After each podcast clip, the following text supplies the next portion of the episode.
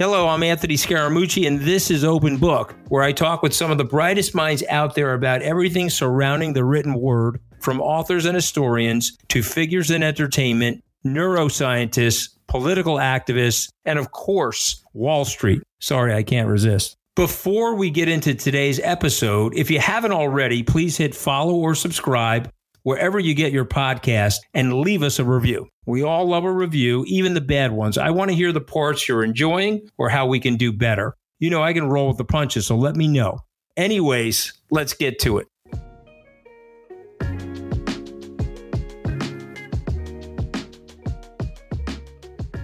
Robert Lighthizer joined the Trump administration with one mission to reset American trade. He certainly did that with some outlets saying that he was the man to blow up 60 years of policy. His brand new book takes us through why no trade is free and the desperate need to change course to save American families and communities. Let's get to it.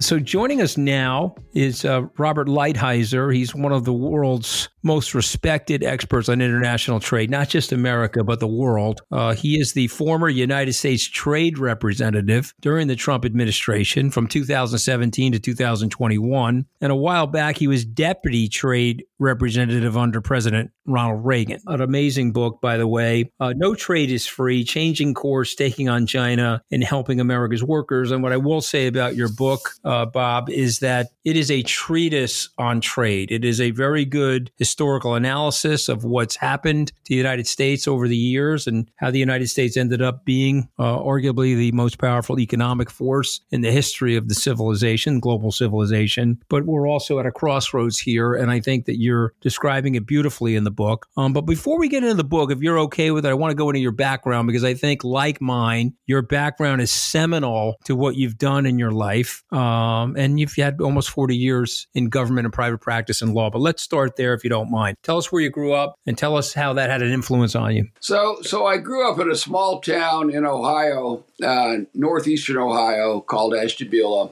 and Ashtabula was was a classic one, one of the small communities that kind of made America great in the way I think of it. Uh, you know, it was a port city. They brought in uh, iron ore from Minnesota, and then it offloaded in the port and sent it down to Pittsburgh to make steel. They made auto parts. They had a big agriculture component, a lot of railroad stuff, a lot of ship stuff. So it was kind of it was a small community, but it had a lot of these various pieces to it. And and it it's kind of highlight. You know, its its best times were probably in the '60s. It kind of increased, got better and better, and then after the '60s, with the kind of trade policy that we were following, uh, which I would suggest was a mistake it went the way of a lot of small towns and then ultimately big towns in the United States. And it was, um, you know, you know, the workers lost their good jobs and started taking on not so good jobs. People couldn't organize their families. So now it's a city with, I don't know, a 30% poverty rate, 15 or 20% college graduates. You know, it's it's still good, hardworking people. I don't want to knock them in any way at all, but they were treated very poorly by this policy. And I think it's, you know, so the, my friends, I went to Catholic schools, you know, my friends were all those people that worked in those factories and, and worked on the ports. And and their children who were my friends are not, you know, don't have the same life that their parents had. And it's a worse life. And it's, in my opinion, it's a result of a lot of things, but primarily a bad trade policy, which wasn't their fault at all. So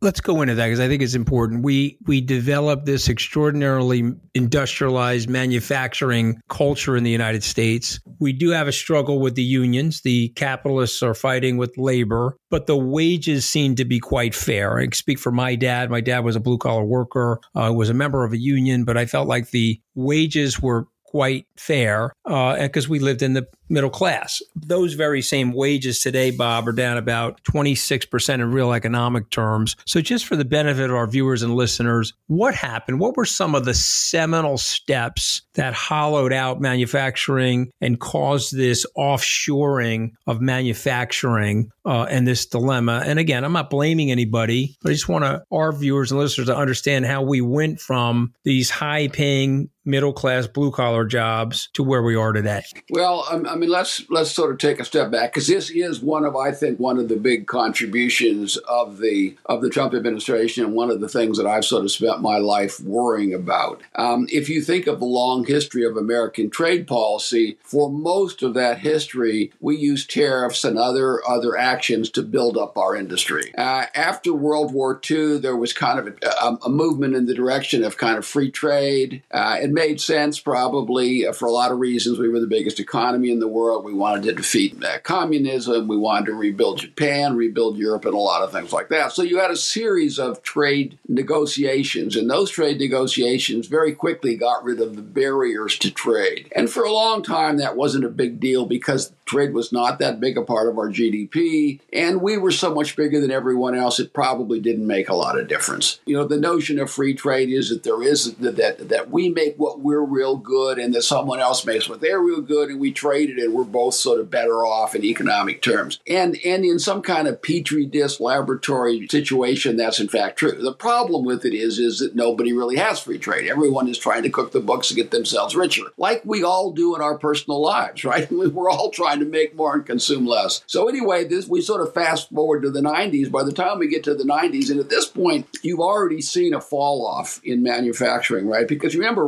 Ronald Reagan was elected in the in the 80s, largely at the margin with working class. They were called Reagan Democrats. They were working class people who had always voted Democratic, and now all of a sudden were voting for the Republicans because you could already see it happen. As I said, Ashtabula, my hometown, was already at its peak. It was already starting to head in the wrong direction. But by the time we got to the 90s, we had what I call like the trifecta of stupid, right? We thought at that point we defeated the Soviet Union, so we passed NAFTA, we we passed the legislation to create the World Trade Organization, and we gave enormous trade concessions to China. And we did all those three things in the Clinton administration during a short period of time. But I don't want to be partisan because it was as much or more Republicans who were the problem as Democrats. It was by no means just Clinton, but he happened to be president and he supported it. So we did these three very stupid things. And then we saw this kind of trend that free trade was hurting us accelerate dramatically. So you saw, you could think of jobs, manufacturing jobs, as going like this and then we got to the 90s and they dropped like this, and you lose like 5 million jobs. And it was all because of bad policy. And it goes back to this, this basic notion that, oh, we're going to be free traders in a world where no one else is free traders. And then you factor into that China, right, which is uh, a totalitarian and predatory, trying to build up their own strength, their own military, and they took advantage of the rules, and we never really reacted to it. And so you end up with all these all these workers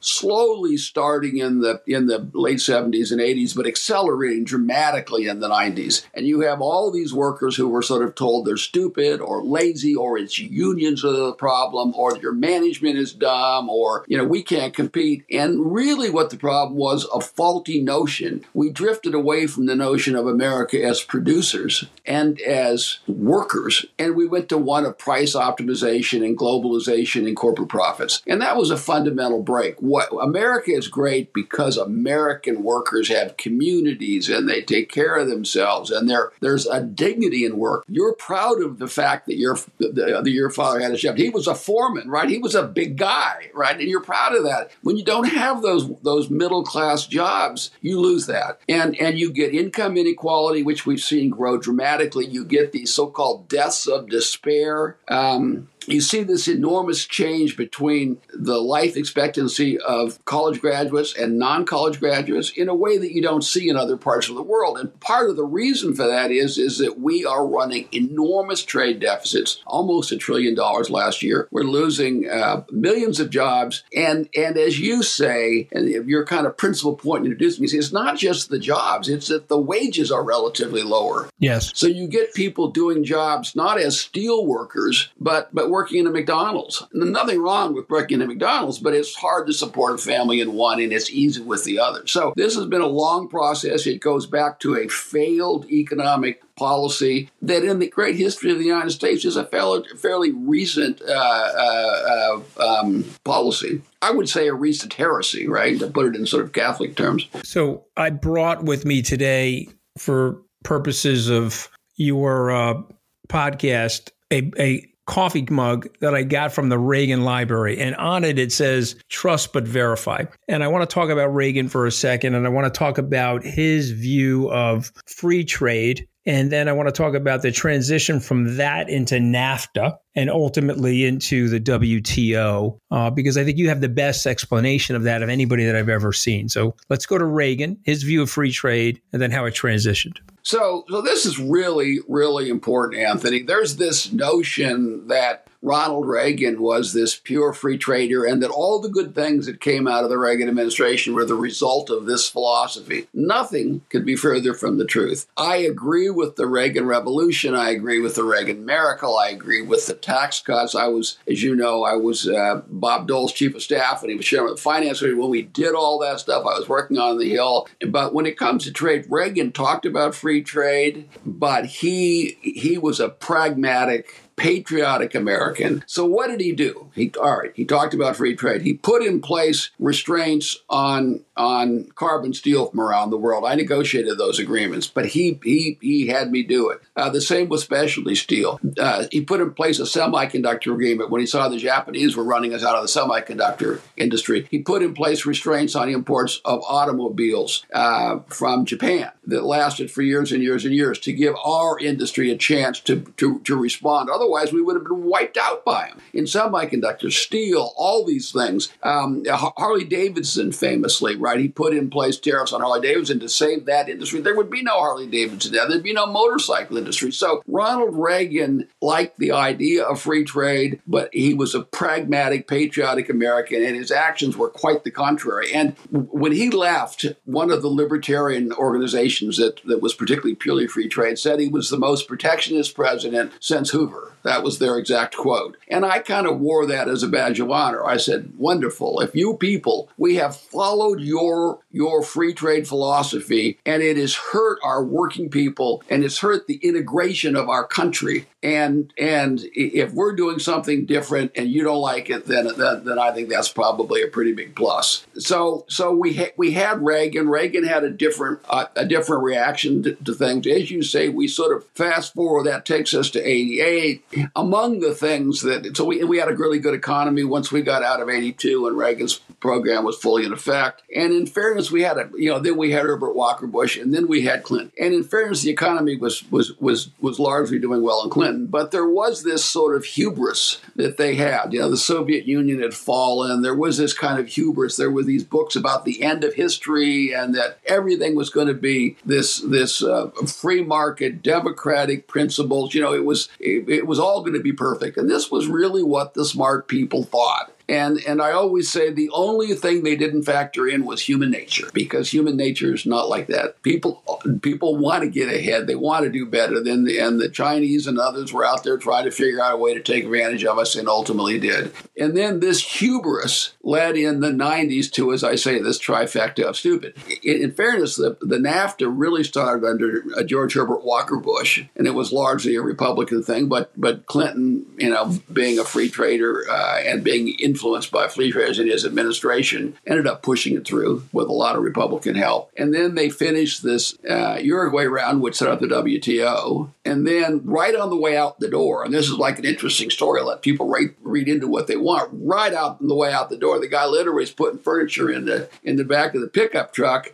and he pushes through this provision called basically giving most favored nation treatment to China, literally out the door. So his his economic numbers don't reflect how horrendous that was for the American people. Now, you can ask yourself, why would he do it on the way out? I, I wrote an article in the New York Times in 1996 where I suggested that the money coming into his campaign in, in 96 was, which was called Indonesian money, was actually Chinese money. And the Chinese wanted to get in the WTO and they wanted most favored nation treatment, and that Clinton was going to give it to them. And then I said, if they do, there won't be a working class job in America that's safe. And that turned out, unfortunately, to be prophetic. So on the way out, he puts in place this this this uh, permanent gift of, of low tariffs to the Chinese, and then you basically don't see any improvement in in working class wages for a generation until Trump. And after a year or so of Trump, when we put our plan in place, you saw median family income increase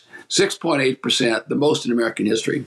and that was from 18 to 19. And then, of course, in 20 we ended up with uh, you know COVID, and so the whole the whole thing is you know got uh, screwed up. But anyway, that's kind of the notion of it. I think of it as kind of hubris. I'm sort of an anti-elitist kind of a person, and I thought the elites were sort of selling us down the down the river, and that's more or less what happened. A lot of rich people got really rich, but middle class people fell out of the middle class, uh, and and communities disintegrated, and and all the bad things that flow from that happened, and uh, and uh, there were other things going on, but the biggest factor I think was this policy that they had. Okay, you already you've already you've already done a really good job of explaining this, Bob. But I want to emphasize something that you write in the book. Um, in the book, you say, and I'm going to quote you uh, China remains the largest geopolitical threat the United States has faced, perhaps since the American Revolution. And I want you to go back, put your hat on as trade representative. You're in the Oval Office explaining to the president why you believe this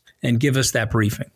So uh, I would say, first of all, uh, it was a fairly easy sell because the the president, the president, uh, he and I were not friends before the election, right? Um, before I went to the administration, but we had had similar kind of intellectual uh, development over time. In the '80s, we were both worried about Japan. Well, you, you, put in the book the very famous Donald Trump advertisement. Tell tell us about yeah, that. Yeah, yeah, yeah. No, no. Donald Trump in I think it was '87 uh, spent 150 thousand dollars of his own money and put an ad in there sort of saying, what the hell is going on with America? And he put it in the New York Times, the, the Washington Post, and the major papers across the country. And it was it was sort of fear of what was happening with Japan, right? That was, but the whole process of it. And then we both sort of morphed into less concern about that because the Japanese we reacted to the Japanese and the Reagan did the things that I talked about. But then it became obvious that China was the great threat. So why do I say it's the biggest threat since the American Revolution? Look at when we fought Germany and Japan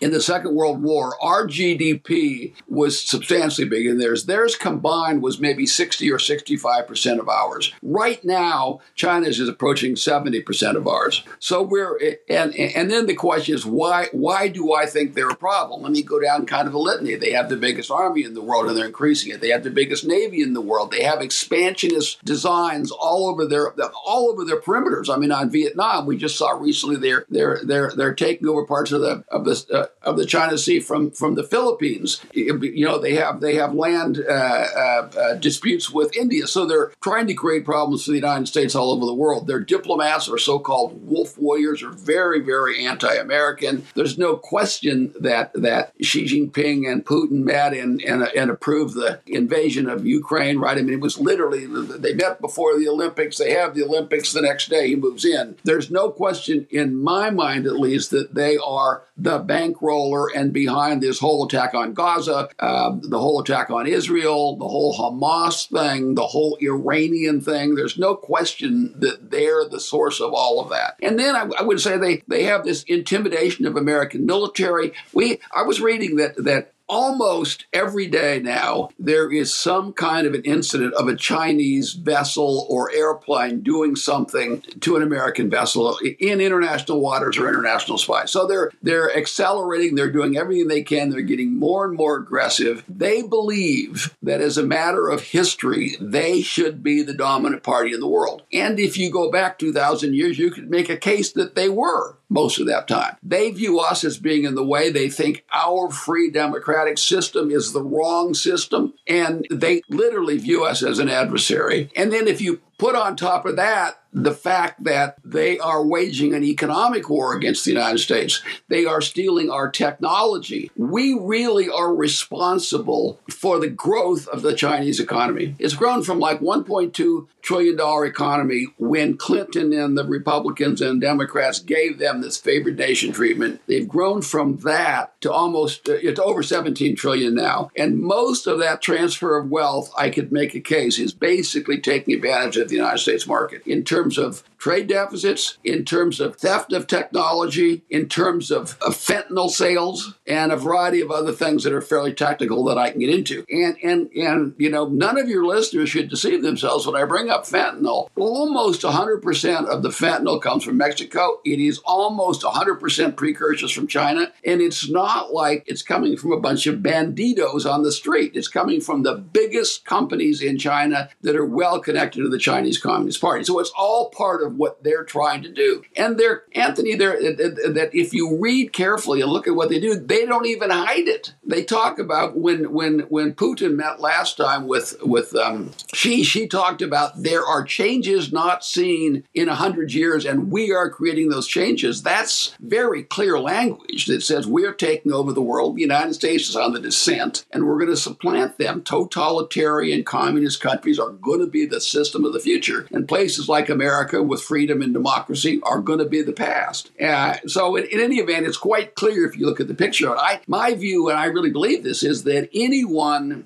who studies this and doesn't conclude that they are a mortal threat and a lethal adversary is literally influenced by the, by China. They have some other state going on, right? Their business there, there's something else going on there. So that's how strongly I feel about it. I think it's impossible to survey and see what they do and what they say and not conclude that they are a threat. And what we have to do, obviously, is build up our military. We've got to do all the technology things we've got to do, but we have to start a process of strategic strategic decoupling. We've got to get back to balanced trade with them. We can't be literally paying for their army and, and, paying for the Navy and paying for all their weapons. That's what we are doing. We've got to stop the transfer of technology. We've got to disentangle technology and we've got to stop the outgoing investment and the incoming investment. We have to not decouple, but strategically decouple. Start changing the relationship so that it favors American workers, not so that it favors the Chinese Communist Party. For the ones who work hard to ensure their crew can always go the extra mile, and the ones who get in early so everyone can go home on time, there's Grainger, offering professional grade supplies backed by product experts so you can quickly and easily find what you need. Plus, you can count on access to a committed team ready to go the extra mile for you. Call, clickgrainger.com, or just stop by. Grainger, for the ones who get it done. When you visit Arizona, time is measured in moments, not minutes. Like the moment your work stress disappears as you kayak through the canyons or the moment you discover the life changing effects of prickly pear chocolate. But nothing beats the moment you see the Grand Canyon for the very first time. Visit a new state of mind. Learn more at hereyouareaz.com.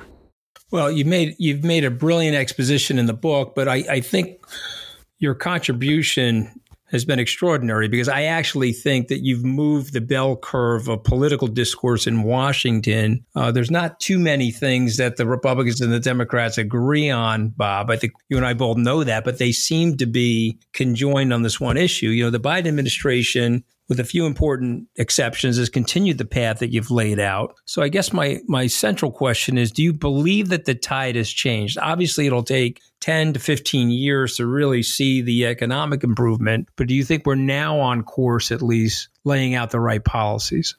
So I guess I, I, when, when I hear that I think of, of, of Churchill. It's not the beginning of the end, but it may be the end of the beginning. Do I think that people? Do I think that most voters in Republican and Democratic parties agree with me, not only intellectually, but viscerally, absolutely.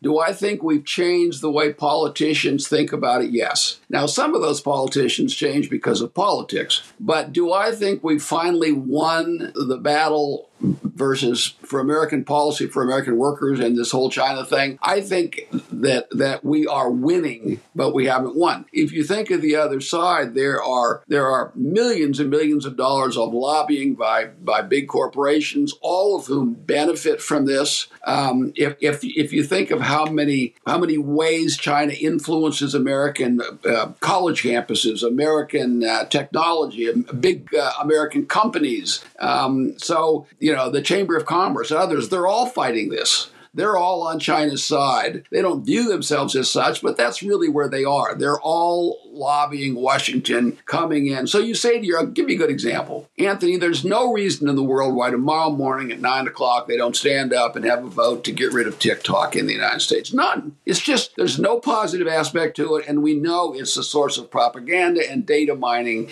that's hurting our people. Even right now, almost all the stuff on it is anti-Israeli. So why isn't that happening? Every you know, uh, American people agree it's because you have a few rich people who are getting richer on TikTok and they're stopping it. So and I, and I could go down 25 more examples like that. Things that that that every American worker, if you explained it to them, and you know, thoughtful people across the spectrum, both parties would say, of course we should do that. But why aren't we doing them? It's because there's so much money and so many rich people and China, you know, in its propaganda war, waging a, a you know, a, a, battle in Washington. And, and, and, uh, you know, I think we have to be forever vigilant. I don't want to diminish what we did. What we did, I think I agree with you. I think it was historic. It had to be done. Uh, the fact that we've kept it more or less with Biden, although I'm worried there, you see this more and more, this weakness with their various secretaries prop, you know, coming over to China and bowing and all this other thing. But but for now we have it for sure. We're only going to finish if every American worker, you know, makes his voice heard and everyone else um, forces this policy change. Okay, so I'm at the, uh, the the point in our podcast. We try to keep these things about 30 minutes. Um, I come up with five words after reading the author's book, and then I get the author to react to those five words. You can give me a sentence, a word. You can give me a, a paragraph. Uh, I'm going to say these words, and you tell me what comes to mind. Manufacturing. To me, it is essential. It's how a country becomes great, and it's how a country has a middle class that, remember, almost 70% of Americans are not college graduates. And that 70% have to be in the middle class if we're going to be a great country. So, manufacturing, if I had to say one word, essential.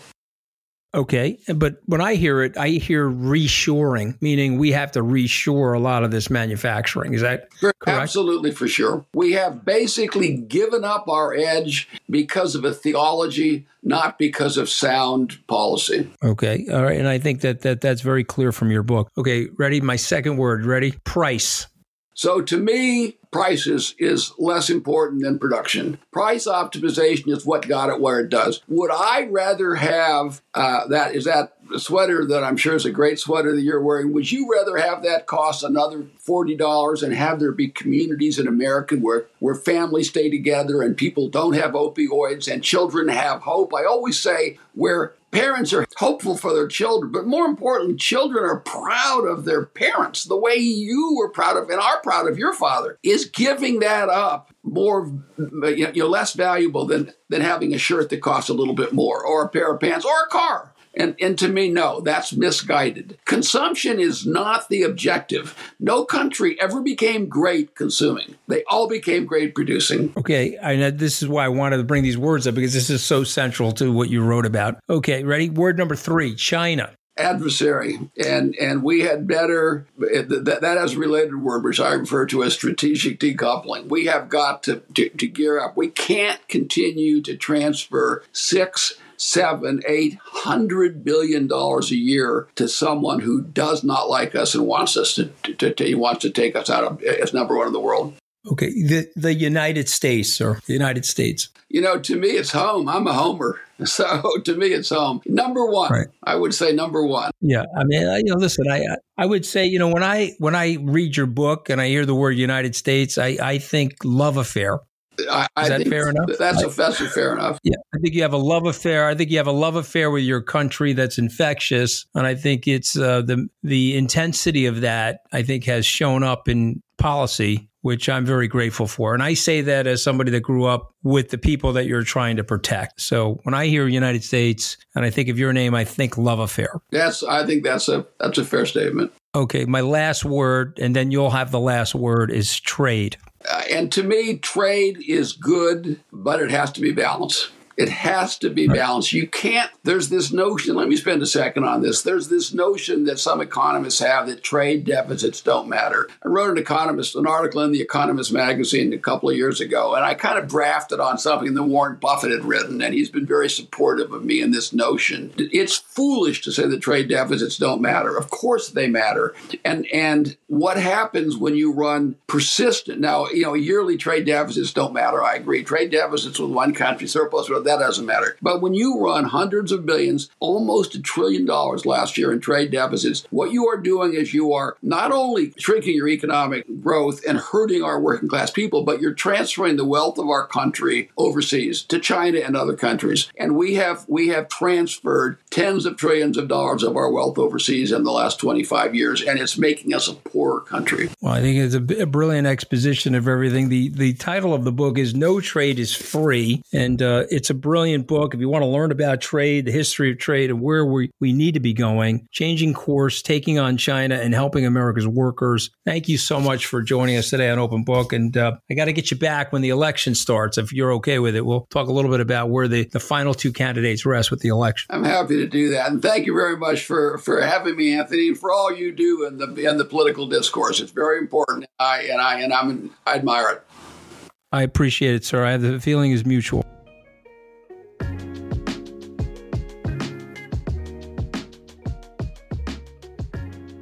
Well, if you're looking for a book that describes the global trading system and the history of America's role in it, you should pick up Robert Lighthizer book. It is a seminal study in our history, the good, bad, and the ugly of the way America has dealt with the rest of the world in the global trading system. Um, now, Bob has taken a fairly hard line in this book, suggesting that America needed to be way more protectionistic. Uh, there's a big debate about this. Some people would say, well, America coming out of the Second World War with 65% of the GDP, 3% of the world's population, we needed to allow for some unevenness in the beginning so that we could create rising living standards in the West, which would protect the West and our own system, frankly, uh, from the potential specter of global communism. And so people have short memories, but 60, 70 short years ago, we feared a communist expansion by the Soviets mostly. Uh, George Kennan feared this. Winston Churchill talked about the Iron Curtain and so forth. And so America had a fairly lax and asymmetrical system. Goods and services were flowing into America uh, relatively untariffed, and we were accepting tariffs as we went to export goods and services from America. I think what, what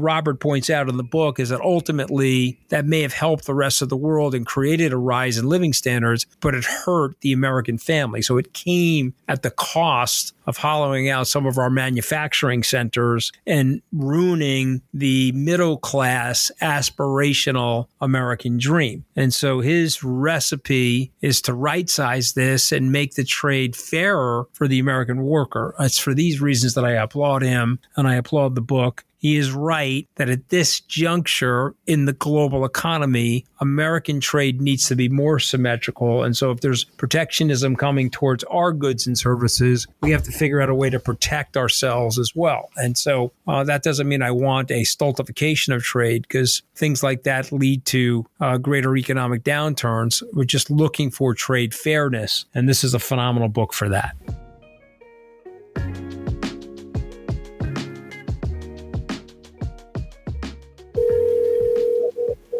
Going on, babe? You ready for the podcast or no?